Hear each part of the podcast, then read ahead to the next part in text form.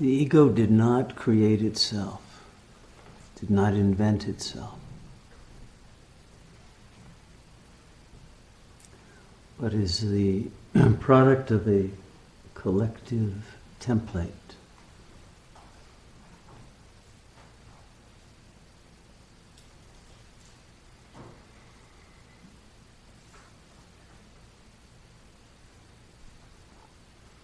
One could use the metaphor of an infinite sheet of cookie dough. And there is a cookie cutter that has cut a certain amount of this dough and separated it out. That's the ego. Now, before it's baked, it can be put back in. And once it is smoothed out as part of the sheet of cookie dough, it loses its identity, doesn't it? It's simply the entire infinite sheet of sweetness. But once it's been separated out into a tiny little cookie and baked, it can't be put back. That's ego life.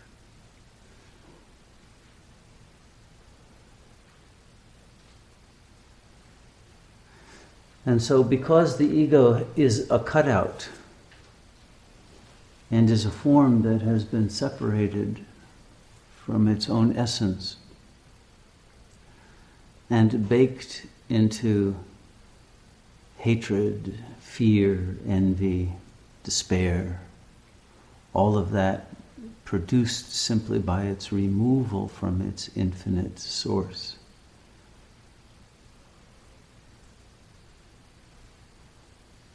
The ego cannot be healed because it is the very cutting off from its infinite essence that is the problem.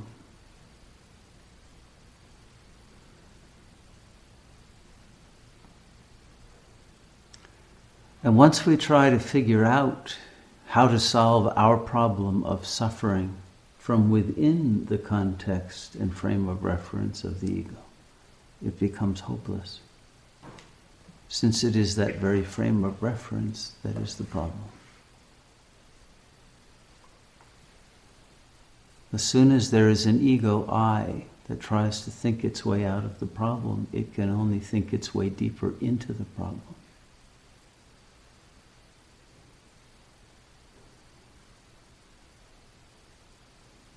And because it lacks capacity to be in touch with that which is beyond its own boundaries, because of its own fear of transcending its boundaries, it remains within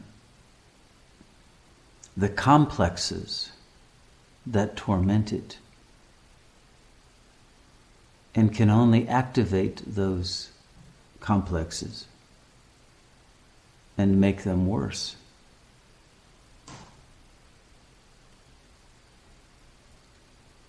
Because the ego is already an abandoned complex.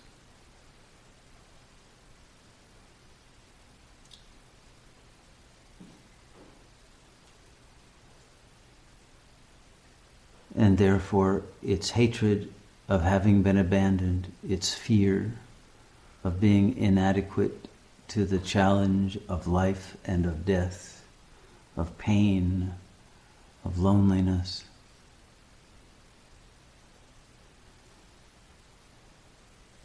cause it to use defense mechanisms that bring it into submission to forces that are malignant to the principle of growth and transcendence of the ego. But defensive shells are put in place that become ever more harmful, ever more alienating, ever more destructive of the ability to think.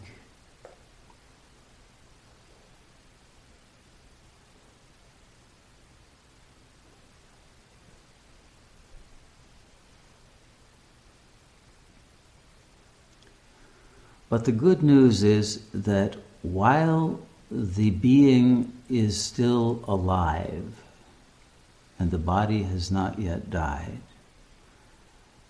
The cookie has not been put into the oven, and it can be retrieved and returned to the dough.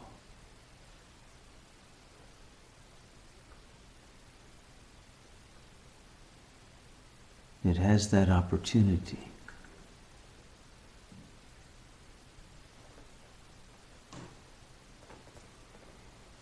But that would require surrendering its illusory identity.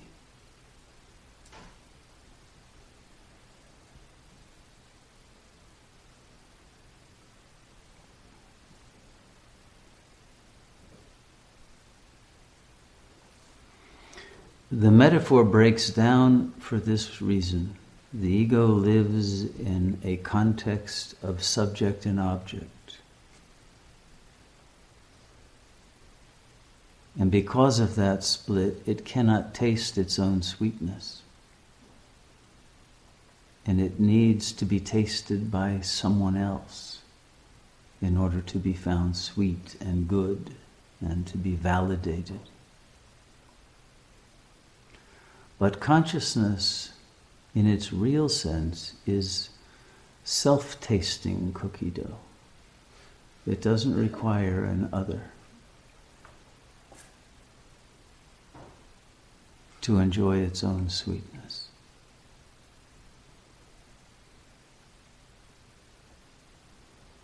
And it doesn't require being consumed by another. And it doesn't require consuming others in order to taste sweetness.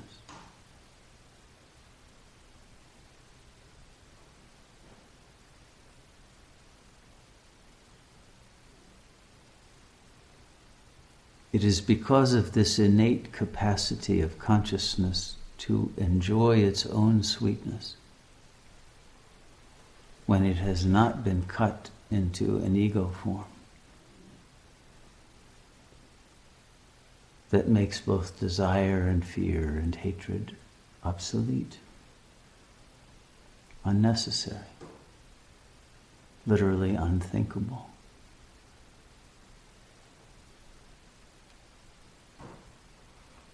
Because there is no reason one would eliminate or divert from the enjoyment of the blissful sweetness that is the self.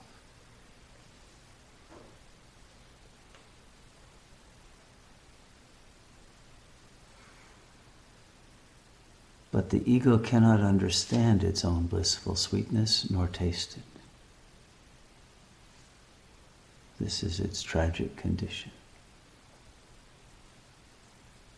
Once it has been cut off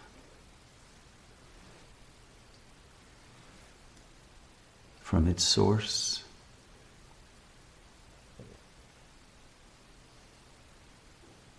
it has been alienated into a kind of consciousness that can no longer access its own blissful essence.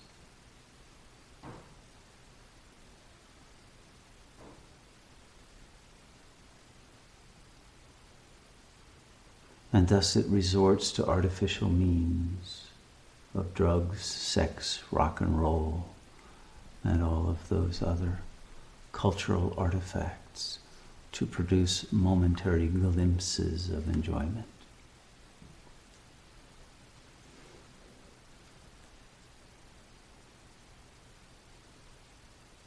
And hopes to get its need for sweetness met through the desire of the other, or through melting back into what it thinks is its family dough by trying to merge back into the biological family without realizing that that is not where the dough came from. But those are only another batch of already cooked cookies that cannot offer or receive sweetness.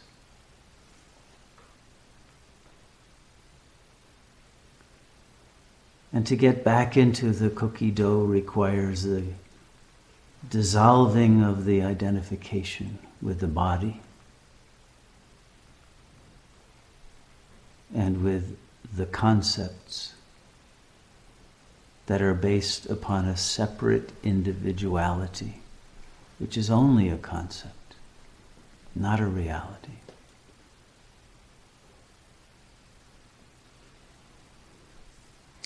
It is only when there's a realization that no matter how many bodies are in the room, there is one consciousness.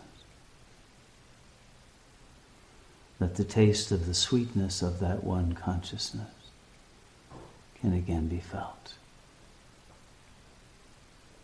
can again fill in the lack.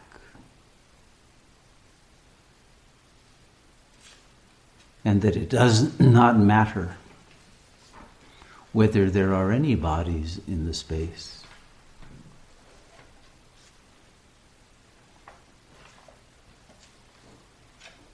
Including the body one considers one's own, nor the condition of that body, how it looks, how it feels, in what situation it finds itself. Nothing can take away the sweetness of the blissful essence of what you are. But only when you realize that you are not what you have been trained to think you are. And you have been trained to think you are that so that you would be controllable by others who needed to control you so that they could fill their own lack of sweetness.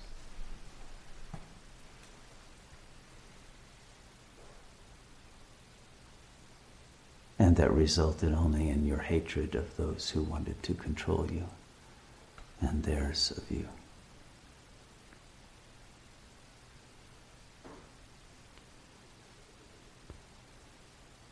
But the solution to the problem of the inability to relate, to love, to harmonize, to co-create, to be free of suffering,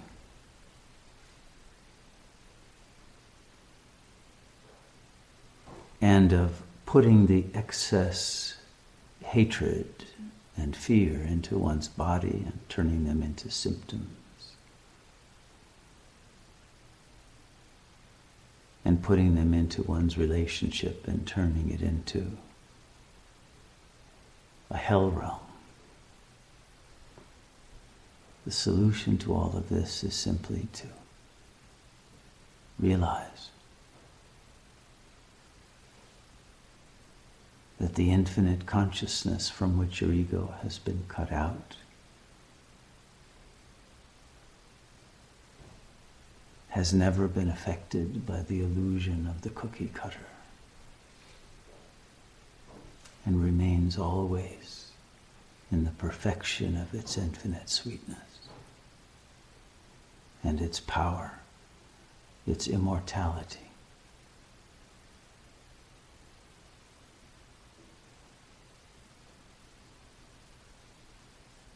Its freedom from any neediness or suffering, its impeccable and pure and stainless being that has no reason to feel guilt or sin or frustration.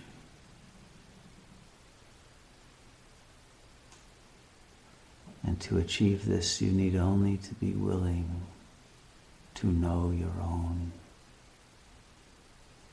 infinitely beautiful sweetness that is the luminous essence of the God Self. You have always been and shall always be.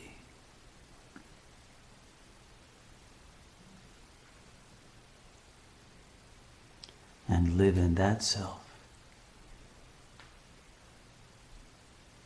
rather than in the illusory cookiedom that is crumbling and has lost its capacity to realize its infinite goodness. The shelf life of the ego is short, but the eternal beauty of the essence of our being will never die.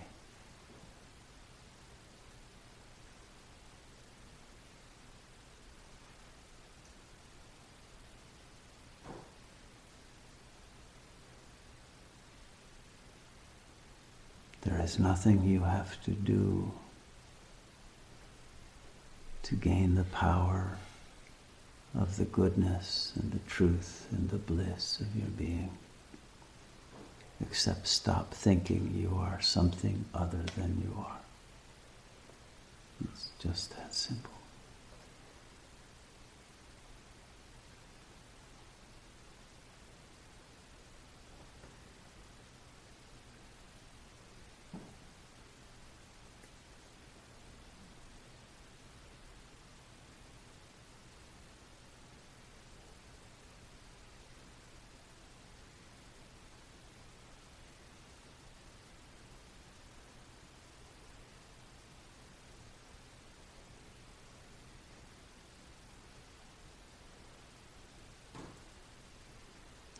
Because that one consciousness that you are has no form, no objective qualities.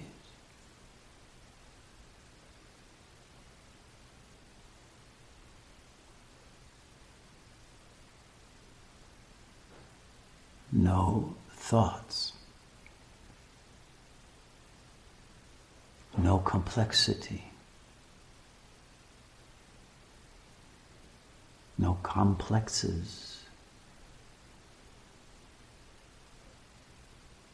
no fantasies,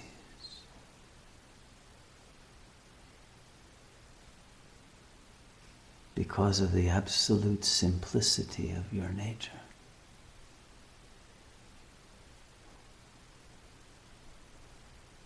It is only the doing and thinking of absolutely nothing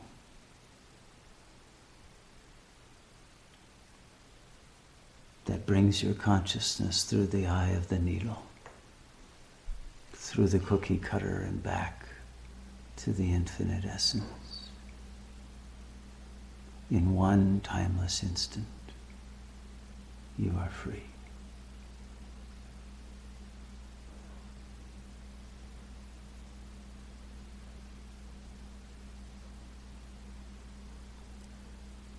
There is only one way out of the labyrinth, and that is this return to the infinite blissful self that you are.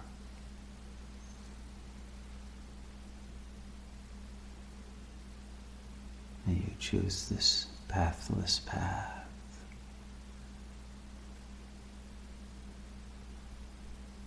without suffering any further unnecessary maya.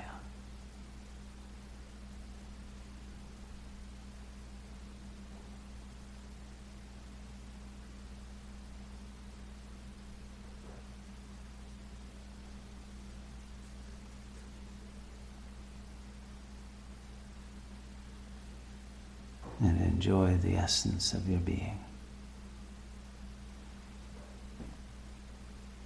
without any contamination by the delusion of the ego. That is Satyoga. May you enjoy the peace of dissolving all ego boundaries in the infinite sweetness of pure being.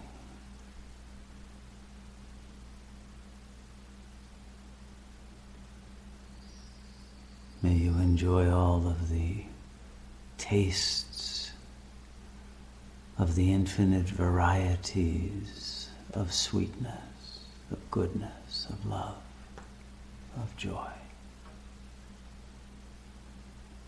that God has put into this perfect recipe.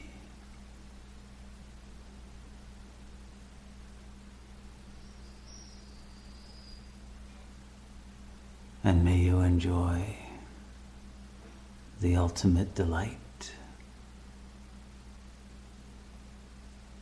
of metamorphosing all of these infinitely wondrous tastes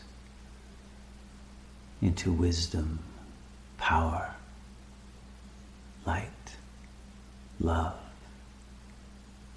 creativity.